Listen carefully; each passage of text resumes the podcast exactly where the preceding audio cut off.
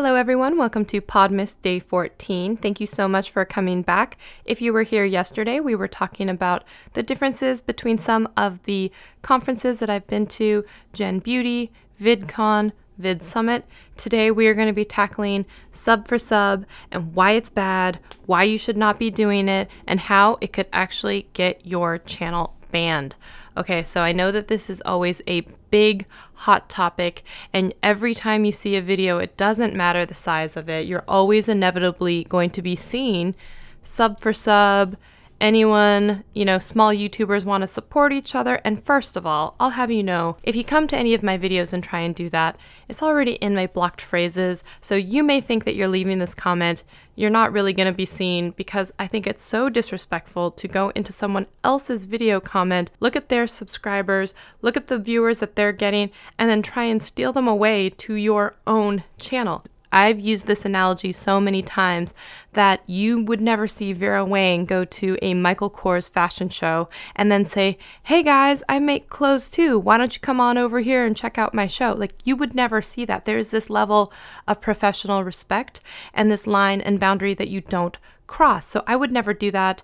I would I would beg of you, please don't do that. It would be much better served your time instead of copy pasting those comments, going in, reading the comments of someone who is uh, already in your same niche, and then trying to answer questions that they can't answer because they're too busy to spend the time answering those comments. Get to know the people who are in that community because you want those to become your people too.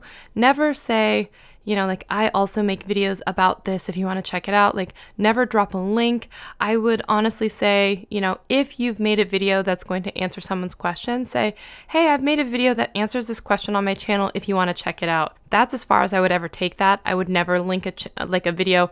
People can click on your avatar, they can go to your channel, they can see if that video is going to suit them. But anything more than that, I would just I would just never do it. Okay, so there is a little bit of consternation and worry that's happening right now for some creators because YouTube, Team YouTube, has a Twitter account and they put out an announcement today, which, by the way, kudos to them for actually trying to be transparent and let people know things in the moment as they're happening because sometimes you don't get an explanation, you don't get any kind of warning. These things happen and you're just left in the dark. So kudos to them for actually trying to inform people what is going on with their channels and why they might be seeing fluctuations with their sub count. So if you don't know what I'm talking about and you didn't see the tweet that was from Team YouTube that you should be following on Twitter, um, I'm going to go ahead and read it to you. I know this could be completely old news by the time I guess it's coming out. Well, probably not, because hey, it's Podmas. So this came out today, and it's talking about today and tomorrow. So, which is today when you're hopefully listening to this. So I still think it's timely. So let's talk about it. It says, Hi, creators, heads up that on December 13th through 14th, 2018, you may see a noticeable decrease in your subscriber count as we remove spam subscriptions from your channel. We regularly verify the legitimacy of accounts and actions on your YouTube channel. We've recently identified and fixed an issue that caused some spam not to be removed. Today and tomorrow, we'll be taking action and removing subscribers that were in fact spam from our systems. Removing spam from our platform helps ensure that YouTube remains a fair playing field for everyone and should result in higher confidence that you are organically building a community of authentic fans. We know that you may have some questions about this, so we're sharing additional information below. Read on for answers to common asked questions. So it says, How do I know if I had spam subscriptions? If we remove spam subscribers from your channel subscriber count, you'll see a banner in the YouTube Studio or Classic Creator Studio. This is rolling out over the next few days. How do you know that these were spam and not people who actually wanted to subscribe to my channel? We use a mix of industry leading techniques and proprietary technology to identify spam on the platform. Often, these types of actions are meant to make channels look more popular than they actually are. Why does my channel have spam subscribers? In an attempt to hide their behavior, spam services tend to subscribe to a variety of channels instead of just subscribing to the channel that purchased the spam. How does this affect watch time on my channel? Since these are artificial actions, we do not expect removing these will impact watch time. What if I have fallen below the YouTube Partner Program threshold of 1,000 subscribers as a re- result of removals? Channels that had a high percent of spam and fall below 1,000 subscribers will no longer meet the minimum requirement for YouTube Partner Program, and they will be removed from the program. They are encouraged to reapply once they've rebuilt their subscribers organically. You can learn more about applying for the YouTube Partner Program here at a hyperlink. And it says, What does YouTube do about spam? We've spent years building out our advanced technology to identify spam on the platform. It uses advanced statistics, machine learning, label propagation, anomaly detection, and manual review. So, for more information about spam removal policies, check out this Help Center article. And then they link to an article. So this was released today at 10:43 a.m., which is December 13th. And so there is something going on which some creators want to call subpocalypse because everything has to be apocalypse now, right? And so if you happen to see a dip in your subscribers over yesterday or today, tomorrow, um, it is to be expected because of removal of spam subscribers. So you may see that decrease and you may see that little banner in Studio or Creator Studio app and letting you know that spam removal has happened. So, a few things also to note. Um, so, that's one thing. And why does this happen? You'll see this a lot for people who have maybe purchased subscribers from reputable slash irreputable sites online, just services that you don't want to use. Um, you could see it from people who've done a lot of sub for sub, and they're doing it from um, bot accounts that don't really ever watch channels. So they're very smart when it comes to that. So they know if you're subscribing to a channel and never watching it, and they can identify certain behaviors like that regular information that they have about removing closed accounts and spammy subscribers. Um, so they're looking for accounts that are already closed by the user or have been terminated by YouTube due to policy violations. Those are called closed accounts, and they will go through periodically and remove those.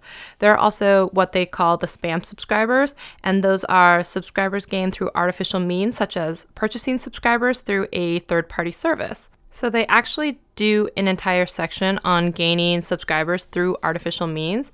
So I'm just going to read this because I don't want to have to paraphrase it. It says, We believe that growing channels um, should be done by creating quality content that entices viewers to subscribe and not through artificial or coordinated exchanges.